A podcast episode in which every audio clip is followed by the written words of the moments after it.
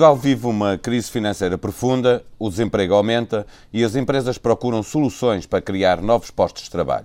Foi com este espírito que, no início do ano, os parceiros sociais assinaram um acordo. Na análise ao acordo de concertação, a maioria entendeu que os patrões conseguiram uma vitória. O convidado esta semana do Gente Conta é o patrão dos patrões, o presidente da CIP, António Saraiva. Bom dia. Bom dia. Foram necessárias 17 horas de negociação até chegar a este acordo tripartido. Seria pior para o país se os parceiros da concertação social não tivessem conseguido concordar em assinar este documento? Ou, como diz o líder da UGT, os patrões ficariam beneficiados porque haveria uma maior desregulação em matéria laboral? Não, acho que eh, foi sobretudo para o país, não foi para os patrões. Na minha análise, foi sobretudo para o país, porque um conjunto, o conjunto de medidas que estão contidas no acordo, recordo que dois terços visam competitividade e crescimento e um terço visa emprego e medidas na área laboral, mas que já resultavam, a maior parte delas, do memorando que foi assinado com a Troika. Isto é, se o Governo tem implantado em setembro, outubro, o conjunto de medidas do memorando de entendimento, nós teríamos chegado a este acordo sem essas medidas e por isso teríamos eventualmente um campo vasto de negociação para além das medidas. Mas, repito, quem ganhou foi o país porque um acordo de concertação social, eu costumo dizer que uma sociedade não evolui em crispação, este acordo minora não anula completamente, mas minora substancialmente conflitualidade social, porque eh, reconheço que as medidas que acordámos com as organizações internacionais, vulgo Troika, não são fáceis, exigem sacrifícios, mas eh, são necessárias para que o país gere credibilidade, assuma responsabilidades e, sobretudo, mude rumo, mude de vida. Porque se não fizermos o nosso trabalho de casa, mesmo estando como estamos inseridos na União Europeia, se Portugal, como Estado-membro, não fizer o seu trabalho, não é a União Europeia que nos vem alterar eh, questões, eh, não, não farão o nosso trabalho de casa. Por isso, há que gerar credibilidade, há que dar confiança e, a partir daí, teremos mais, mais capacidade, mais autoridade para exigir qualquer futuro ajustamento que venha a ser necessário e, por isso, o acordo foi útil e desejável nesse sentido e ganhamos todos, ganhou Mas tendo conseguido isso, e como salienta, havendo dois terços do acordo que são competitividade eh, crescimento. e crescimento, eh, é um problema da opinião pública, é um problema da comunicação social, estarmos todos concentrados naquilo que é a legislação laboral e, nos direitos que os trabalhadores perdem. O que é que há de substantivo eh, nesse acordo para a competitividade e, crescimento? Uh, faz sentido que as medidas da área laboral sejam aquelas que têm a ver com a vida das pessoas, pelo menos a mais imediata, nas relações de trabalho. É natural que a comunicação social dê ênfase, dê destaque a essas medidas. Eu lamento eh, que a comunicação social não tenha dado também eh, notícia, não tenha feito notícia, não tenha dado destaque às outras medidas. Mas eh, ajude-nos essas... a fazer isto nesta entrevista. Diga-nos o que é que existe de substantivo, o que é que é palpável nessa, nessa parte que, que, possa dar garantias de que as empresas vão estar em condições daqui a um ano, daqui a dois, a contratar mais pessoas, uh, o que for. Permita-me utilizar esta imagem. Nós, portugueses, temos necessidade de gerar crescimento económico. Temos uma estrada chamada crescimento económico que temos que percorrer com os nossos veículos, com os nossos veículos económicos, das várias atividades económicas. E essa estrada do crescimento está cheia de pedregulhos, está cheia de obstáculos, a saber, reforma da justiça, pontual prazo de pagamento, uma, uma lei, um quadro fiscal e parafiscal diferente. Enfim, temos aqui um conjunto de constrangimentos, aquilo que eu chamo um ambiente institucional. E esses nos... constrangimentos estão previstos e no, esses constrangimentos, no, no, acordo? Eles vão ser resolvidos? E esses constrangimentos estão contidos no acordo. Pelo menos há a assunção de eh, do, do, do, Estado, através do Governo, de que reconhece esses constrangimentos e iniciaremos em sucessivas reuniões que vamos ter já a partir da próxima segunda-feira para discutir o clausulado que dá, eh, eh, digamos que sustenta o acordo. O acordo é uma declaração de princípios, agora há que promover legislação, há que dar, eh, digamos, base legal àquilo que se acordou, sendo que algumas delas têm que se mexer na lei do trabalho, outras têm que se meter no Código de Insolvências, enfim, há aqui todo um quadro, a reforma da lei do arrendamento pela negociação que fizemos da regeneração urbana. Há aqui todo um conjunto de matérias que não se esgotam no acordo. O acordo foi a vontade das partes em definirem um conjunto de regras que são necessárias para promover crescimento e dar um quadro de competitividade diferente às nossas empresas, os tais obstáculos, os tais pedragulhos, como eu caricaturei, que têm que ser removidos. Obviamente que as leis de trabalho, o tal um terço, são importantes, mas, como eu já disse e repito, não são as leis de trabalho, sendo importantes, não é a legislação laboral que é a panaceia dos problemas da economia portuguesa. Mas deixe-me perguntar se não é o facto, de, na, na legislação laboral, nós sabemos que medidas concretas vão ser eh, alteradas uh, através deste acordo, o que é que vai mudar na relação de uh, patrões-trabalhadores. E não sabemos, só há um acordo de princípios sobre o que vai mudar e que é muito importante, presumo, para os empresários, o que é que vai mudar no sistema de justiça. Não sabemos o que é que vai mudar. a CIP tem a convicção de que desta vez haverá mesmo uma reforma da justiça? A CIP tem a convicção que desta vez a justiça económica, aquela que tem influência na economia, vai ser melhorada. Temos aspectos, a lei de o Código de Insolvências vai ser alterado porque a demora das insolvências eh, causa, eh, distorce eh, a, concorrência entre as empresas.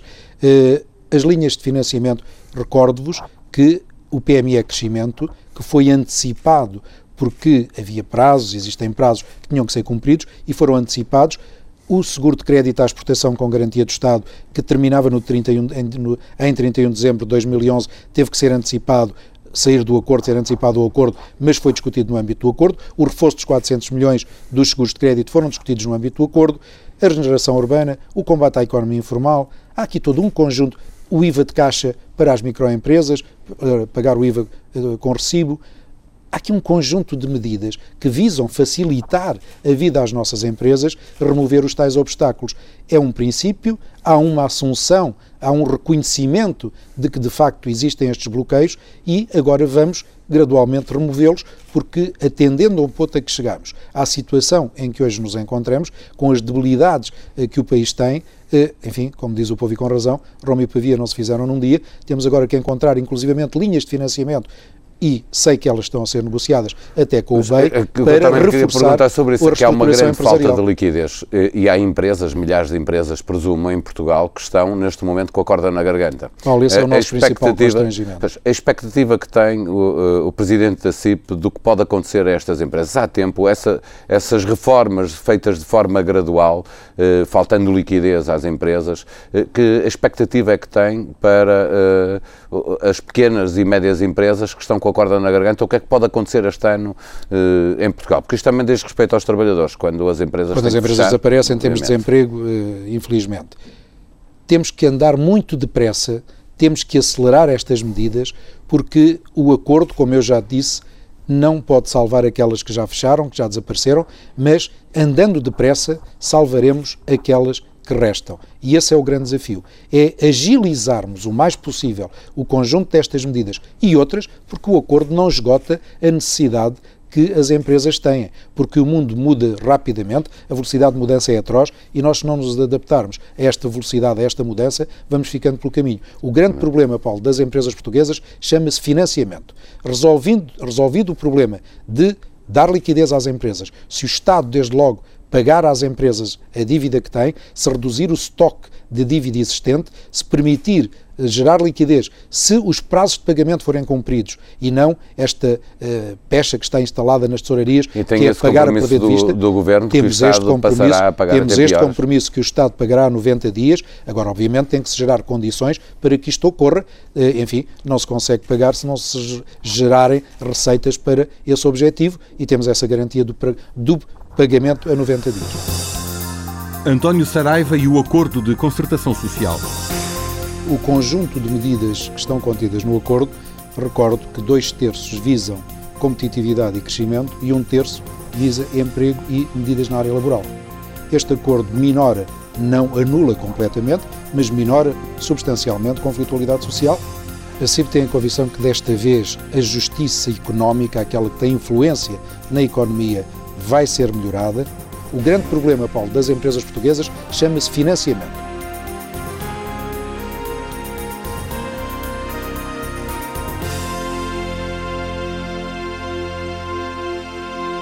O acordo, enfim, tem sido discutido na comunicação social. Eu gostaria que me permitisse exercitar um pouco a curiosidade jornalística e tentar perceber um bocadinho mais deste, deste processo, como todos os processos negociais, tem encontros de bastidores, tem influências, tem diálogos uh, que muitas vezes não saem à luz uh, na comunicação social. À luz do dia. À luz do dia. Permita-me, há algum episódio curioso que se possa contar uh, a propósito deste, deste processo? Quando se fala das 17 horas de reunião, eh, quando, quando chegámos a acordo naquela segunda-feira, eh, elas foram antecedidas de muito, aquela reunião foi antecedida de muitas outras reuniões bilaterais e trilaterais, bilateral com o governo e cada um dos parceiros sociais e trilateral quando nos juntávamos todos no Ministério da Economia. No domingo anterior tinha lá estado precisamente E no outro anterior ainda, durante dois domingos seguidos que antecederam aquela reunião a famosa reunião das 17 horas, passámos o domingo no Ministério da Economia. Passámos assim? Passámos, não, não, passámos os parceiros sociais. Todos? Uh, no último domingo todos, no anterior uh, fomos passando pelo Ministério da Economia. Uh, reuniões à vez com o Ministro? Reuniões bilaterais com o Ministro e os seus secretários de Estado. Referir-lhe este ou aquele episódio, enfim, não me recordo agora de nenhum que seja de interesse especial, mas houve um conjunto de aproximações, houve tensões, houve até alguma, algum exacerbar de posições, em houve alguma alteração de voz uh, por parte de uns e de outros. Houve episódios uh, em que, por vezes, uh, tive que agir como moderador e tentar conciliar. Com a sua experiência de ex-sindicalista? Com a minha experiência não de sindicalista, eu sei que é, essa, é esse meu passado que é referido, mas já agora uma correção também. Eu não fui sindicalista, fui membro de uma comissão de trabalhadores, mas sim, com essa minha experiência que trago desde essa altura, mas sobretudo com as características que eu acho que todos os seres humanos têm que ter, razoabilidade e bom senso. E muitas vezes a tensão, a tensão negocial, tolda-nos o raciocínio e a razoabilidade e o bom senso nem sempre ficam presentes.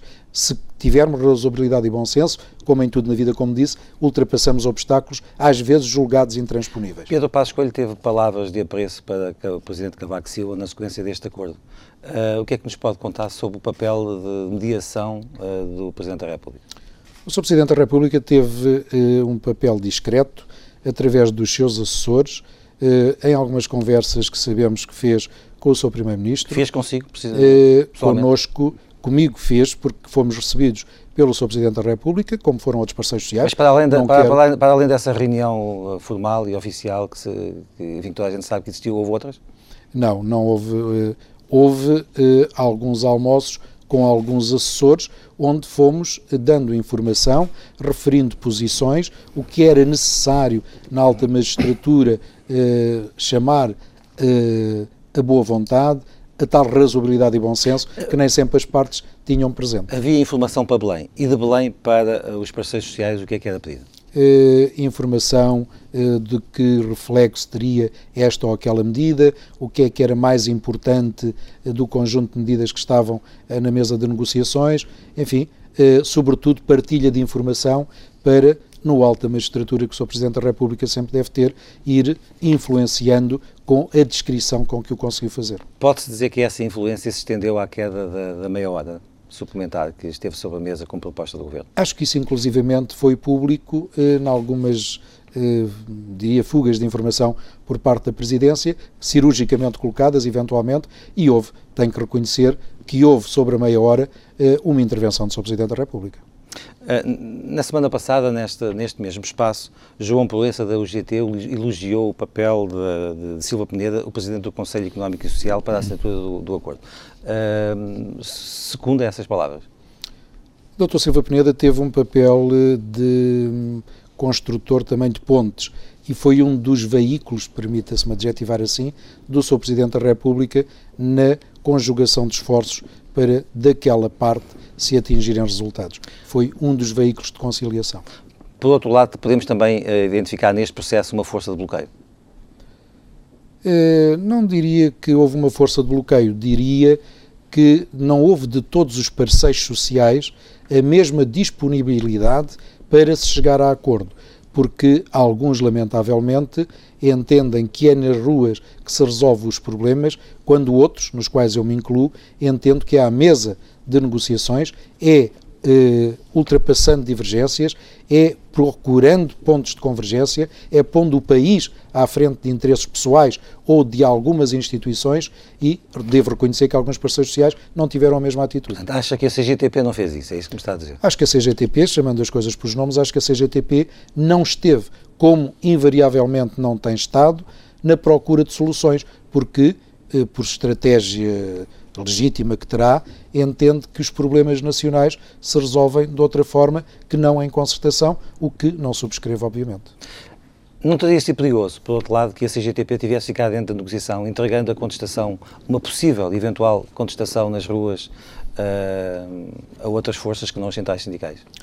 Não, porque se a CGTP, com a importância que se lhe reconhece eh, no movimento sindical português, se a CGTP tem participado, como, em meu entender, devia, teria ajudado a que a UGT, única central eh, que ficou à mesa das negociações, eh, teria eventualmente reforçado as posições do lado sindical e eh, acho que assim prejudicou um pouco essa vertente, sem que a debilidade negocial pela, porque não estavam dois, estava apenas um, eh, isso tenha diminuído eh, a veemência com que a UGT colocou as suas posições e temos que reconhecer que conseguiu fazer um trabalho, eh, enfim, meritório. O senhor chegou a dizer durante aqueles dias que as centrais sindicais estavam reféns dos partidos políticos. Eu pergunto, estava só a pensar da, da, da, CGTP em relação ao Partido Comunista ou da UGT em relação ao PS e ao PSD?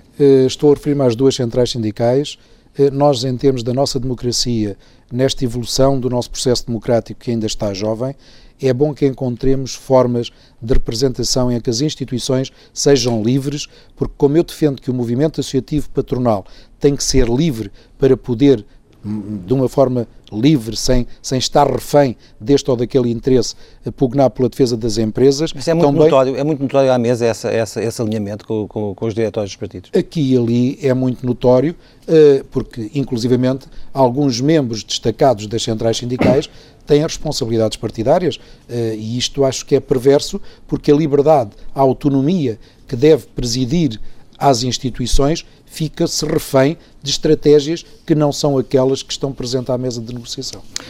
Esta, precisamente nesta semana, Carvalho da Silva, ao fim de 25 anos, vai deixar a liderança da, da CGTP intersindical. Esse facto merece-lhe uh, algum comentário?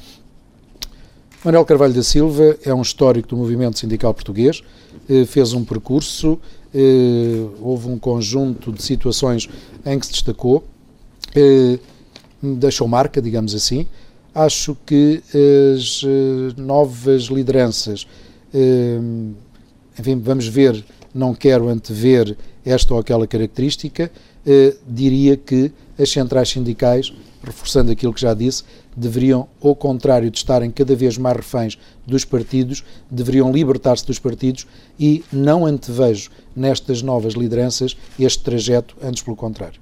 Portanto, Aménio Carlos o homem que disse que este acordo era um regresso ao feudalismo terá, com certeza, eh, se julgo inferir isso as suas palavras, uma atitude ainda mais difícil uh, uh, na negociação futura? vamos ver o que é que a nova liderança da CGTP vai trazer ao terreno, vai trazer à concertação. antevejo que possa endurecer um pouco, mas enfim, a realidade dos tempos Vamos ver como é que as instituições lhe respondem. Estamos numa situação de emergência em que todos, apesar das diferenças e do respeito que devemos ter por essas diferenças, mais do que divergir, temos que convergir com razoabilidade e bom senso, e é isso que se pede a todos os parceiros sociais, sem exceção, sejam desta ou daquela natureza pessoal. Todos nós imprimimos às nossas lideranças um cunho muito pessoal, mas eh, esperemos que a razoabilidade e bom senso seja aquilo que impere nos parceiros sociais. António Saraiva e os bastidores da assinatura do Acordo de Concertação Social. Houve um conjunto de aproximações, houve tensões, houve até alguma, algum exacerbar de posições. Houve episódios eh, em que, por vezes, eh, tive que agir como moderador. Tenho que reconhecer que houve sobre a meia hora eh, uma intervenção do Sr. Presidente da República. Não diria que houve uma força de bloqueio, diria que não houve de todos os parceiros sociais a mesma disponibilidade para se chegar a acordo. Alguns membros destacados das centrais sindicais têm responsabilidades partidárias eh, e isto acho que é perverso. A Troika já voltou a falar da descida da taxa social única. Eh, para si, esta exigência da Troika eh, é uma medida essencial? Vale a pena retomar esta discussão com, com o Governo? Vale a pena retomar, assim existam condições para reduzirmos a taxa social única. Recordo-vos que cada ponto essas? É, percentual é, é não é ser necessário é, aumentar impostos? É em termos da compensação necessária para não perigar a segurança social. Recordo-vos, como ia dizer, que a redução de um ponto percentual implica uma compensação de 400 milhões de euros. Temos que encontrar forma de encontrar a compensação para o valor percentual que se vier a definir.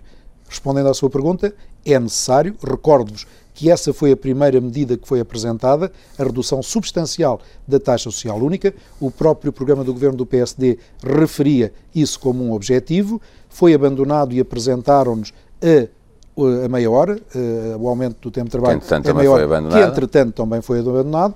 Por isso, não ficamos com a redução da taxa social única, não ficamos com a meia hora, temos que dotar, e isto é que importa referir, não importa se é a medida A, se é a medida B, importa que se desenhem medidas que promovam uma maior competitividade das nossas empresas, porque esse é o desafio que temos. É ganhar mais competitividade. Não sendo a descida da, da, taxa social única, que é aquela que é evidente para toda a opinião pública, eh, se não for essa, eh, que medidas é que podem, pelo lado do governo, obviamente, eh, facilitando a vida às empresas, que medidas é que, que a CIP vai defender?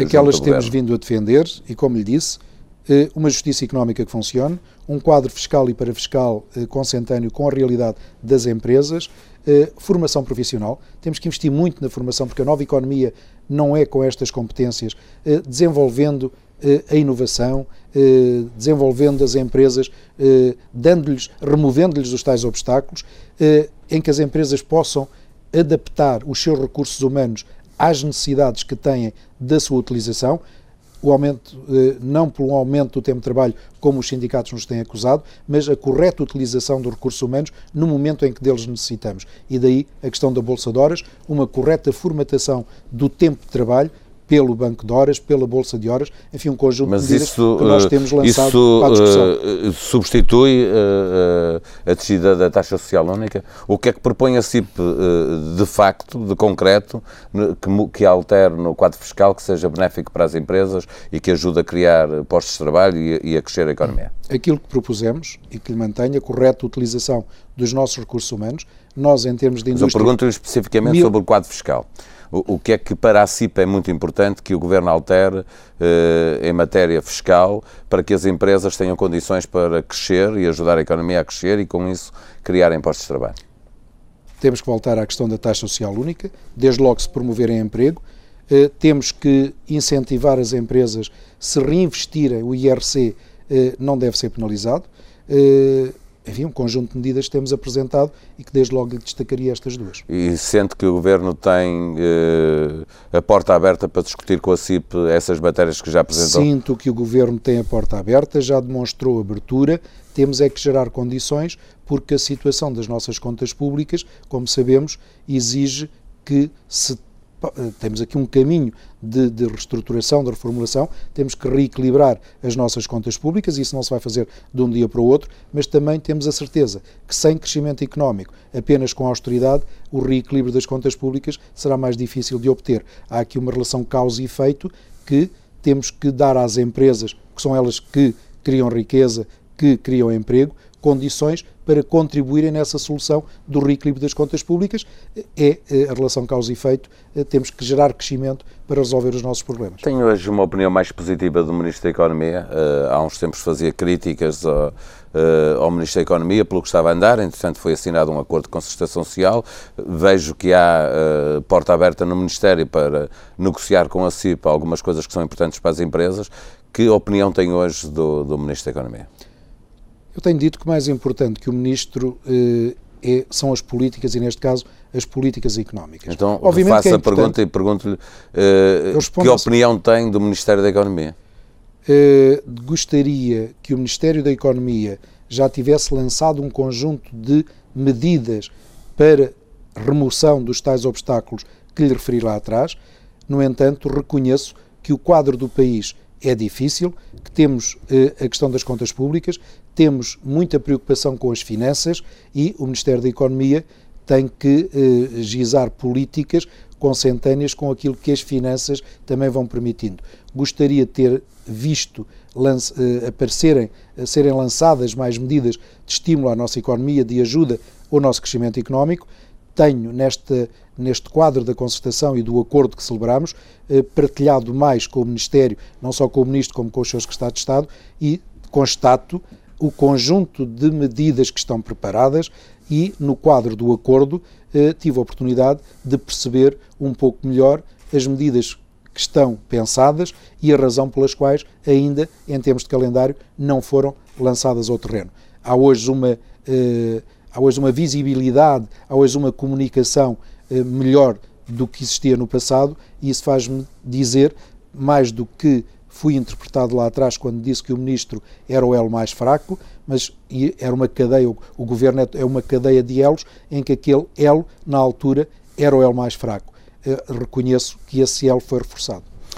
O Primeiro-Ministro Pedro Passos Coelho tem feito um discurso politicamente correto, garantindo ao país, quando é interpelado pelos jornalistas, que Portugal não pedirá nem dinheiro, nem um prazo mais alargado para resolver os problemas que tem.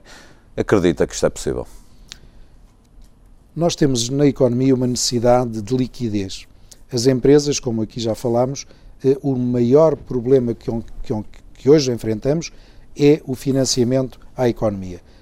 As, a banca não ajuda, a, não ajuda as empresas, há redução das linhas de crédito, eh, os pedidos que são feitos à banca não são concedidos, a economia tem que ser ajudada. E para isso o governo tem que reduzir o estoque que tem de dívida às empresas e é isso que me leva a dizer, como já disse, que na altura em que pedimos a ajuda, em que se negociou com a Troika os 78 mil milhões, já nessa altura o valor que calculávamos estaria nos 106, 105, 106. Há e aqui não, um diferencial e nada fez mudar de 30 mil milhões. Para darmos dinheiro à economia, para promovermos uma fluidez eh, à economia, temos que encontrar este diferencial. Nada o fez mudar de opinião. Continua a faltar cerca de 30 mil milhões Continua de euros nesta ajuda da Troika para que Portugal possa ultrapassar Continua a faltar liquidez na economia, as empresas continuam sem crédito e este diferencial tem que servir, tem que se encontrar a forma de levar financiamento às economias, à economia, perdão, e só vejo essa maneira. É encontrando forma do governo reduzir parte da dívida que tem e com, esse, com, com, esse, eh, com essa redução permitir que as empresas tenham um balão de oxigênio que a banca terá que lhes injetar. Deixa-me pedir-lhe uma pergunta direta, uma resposta direta, aliás. Uh, significa que, na sua opinião, Portugal tem que pedir um reforço da ajuda que teve da Troika? Significa que temos que fazer o trabalho de casa, Portugal tem que honrar os compromissos, tem que gerar credibilidade, porque chegará o momento em que, para dar à economia o dinheiro que ela está carente, terá que ser encontrado. Ou o governo consegue reduzir despesa para gerar esse essa ajuda ou terá que solicitar externamente.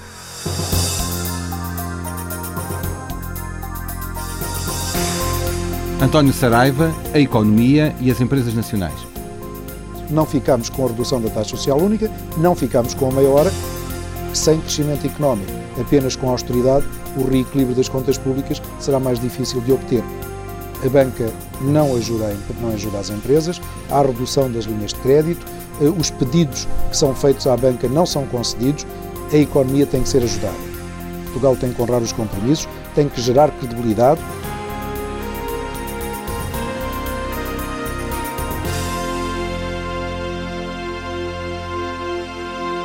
Proponho-lhe agora que nós aproveitássemos também aqui a sua, a sua posição de, de, privilegiada na sociedade portuguesa para apreciar aqui algumas questões que têm feito à atualidade política e social Uh, por exemplo, começando por aqui, uh, como é que acompanhou a polémica à volta das palavras do Presidente Cavaco Silva? Acompanhei como todos os portugueses. Ficou eh, surpreendido? Fiquei surpreendido, mas enfim, todos nós, quando estamos em direto, e nós que vocês, homens de, do métier, e eu ultimamente muito exposto, todos nós, quando estamos em direto, nem sempre porque os discursos não são preparados, porque nem sempre somos mais felizes nas expressões, e reconheço que o Sr. Presidente da República não foi muito feliz ou não transmitiu o que pensou corretamente quando verbalizou esse pensamento.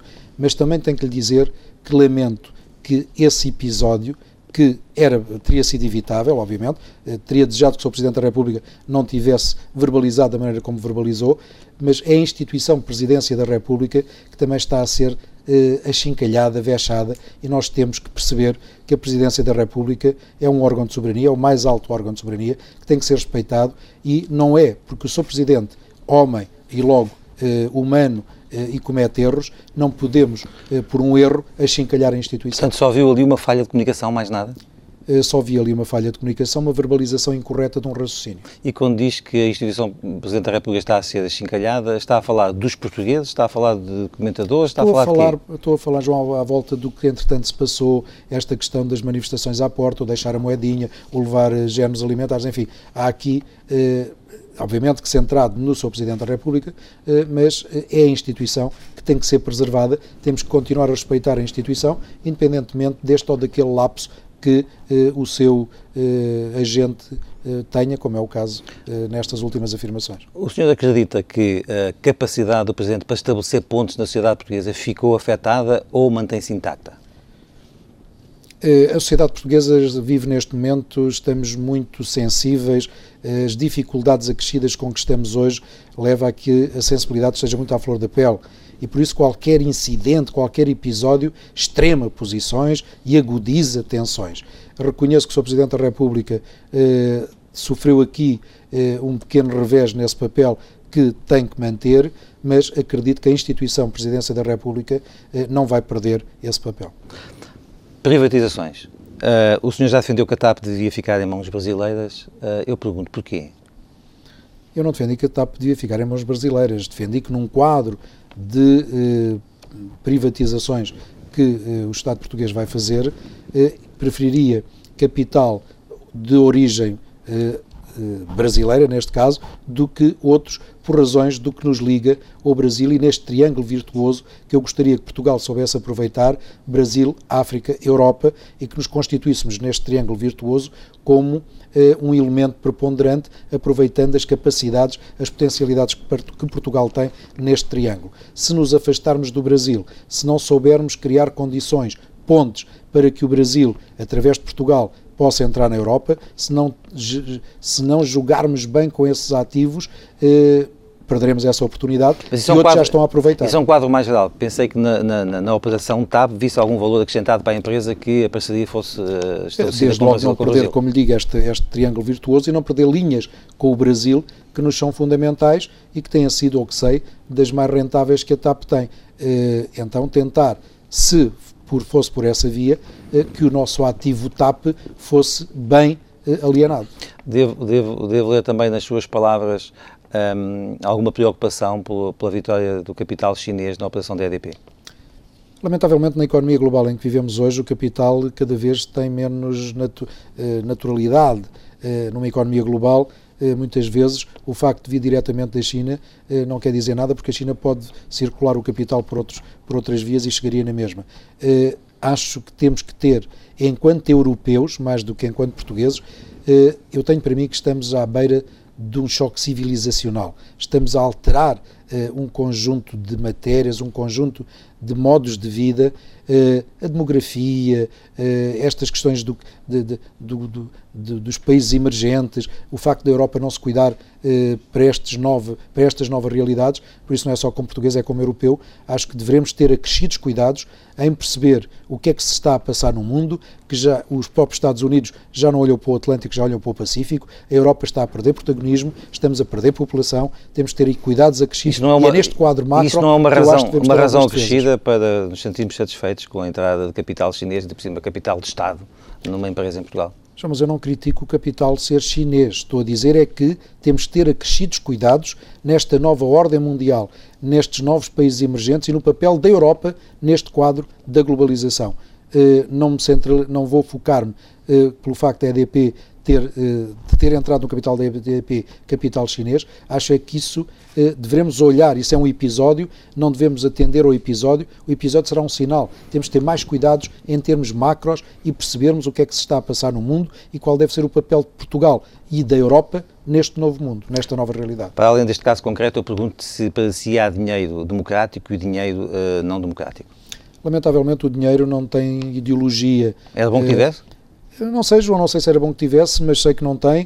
Uh, ou há dinheiro ou não há dinheiro. E por isso sejamos pragmáticos. Ou temos dinheiro para as nossas necessidades ou temos que alterar as necessidades. Por isso, como o dinheiro não tem cor, não tem ideologia, é bom é ter dinheiro, entendendo o ter dinheiro como forma de o repartir eh, de uma forma mais equilibrada, mais justa, reduzindo desigualdades que hoje cada vez mais estão instaladas, não só na sociedade portuguesa, mas como no mundo, eu acho que tem que existir aqui uma, uh, um reequilíbrio que, que uh, por este caminho, receio algumas conflitualidades globais, não apenas nacionais. Pedro Passos Coelho é melhor primeiro-ministro com a sua visão mais liberal e reformista do que foi José Sócrates? Cada homem deve ser uma pessoa do seu tempo, cada pessoa no seu tempo. José Sócrates fez um percurso onde teve coisas boas e, e coisas más. Na, na, minha perspectiva, solicitámos ajuda demasiado tarde por alguma da sua teimosia. Uh, Pedro Passos Coelho, uh, o que eu gostaria, ainda não há tempo para uh, constatá-lo, é que seja uma pessoa do seu tempo, leia Portugal e leia o mundo e coloque Portugal no rumo do crescimento e do desenvolvimento, que é isso que nós necessitamos, com um timoneiro e precisamos de um bom timoneiro que eu desejaria que o seu Primeiro-Ministro soubesse ser. Olhando para a Europa e a, Portugal, a posição de Portugal na Europa, um, crescem as preocupações uh, na zona euro sobre uh, o eventual problema grave já em março com a possibilidade da Grécia uh, sair. Eu pergunto-lhe, admite um cenário em que Portugal possa vir também a ficar fora do euro? Não, João, não admito. Não admito. Não admito Portugal... por receio, por receio? Não admito porque é o próprio modelo da União Europeia que fica em causa. Eh, gostaria que a Grécia, gostaria que os Estados-membros gizassem políticas diferentes Mas está para a, calcular a saída. Está a ver essas políticas? Não, não, na minha perspectiva não. A União Europeia está a agir tarde, está a reagir uh, a problemas, não está a antecipá-los, não tem política de desenvolvimento, não tem uma política de crescimento económico, é uma hidra hoje com 28 cabeças com a entrada da Croácia, sem rumo, sem estratégia, temos que solicitar, temos que exigir a que os líderes europeus façam diferente, façam melhor, leiam o mundo, têm que ler o mundo como ele hoje existe, têm que posicionar a Europa neste quadro da globalização e isso, lamentavelmente, na minha perspectiva, não tem sido feito. Se a Europa não gizar políticas de crescimento económico, cada um dos seus Estados-membros vai estando ameaçado. A Grécia, Portugal, Itália, Mas esse França é o, esse é o problema da Europa. O que eu lhe pergunto a si é se Portugal não devia ter um plano B. Admitir que Portugal tenha um plano B é estar, de alguma maneira, uh, deitar a toalha ao chão, é estar a dizer que pode ocorrer. Uh, eu, como não admito que Portugal venha a sair do euro, entendo que o plano B não deve ser para gizar políticas fora do euro, é o nosso reforço dentro do euro, dentro do, da zona euro, no Eurogrupo, reforçarmos a nossa posição e eh, termos um plano B para crescimento e desenvolvimento e não para este definhamento em que nos temos encontrado.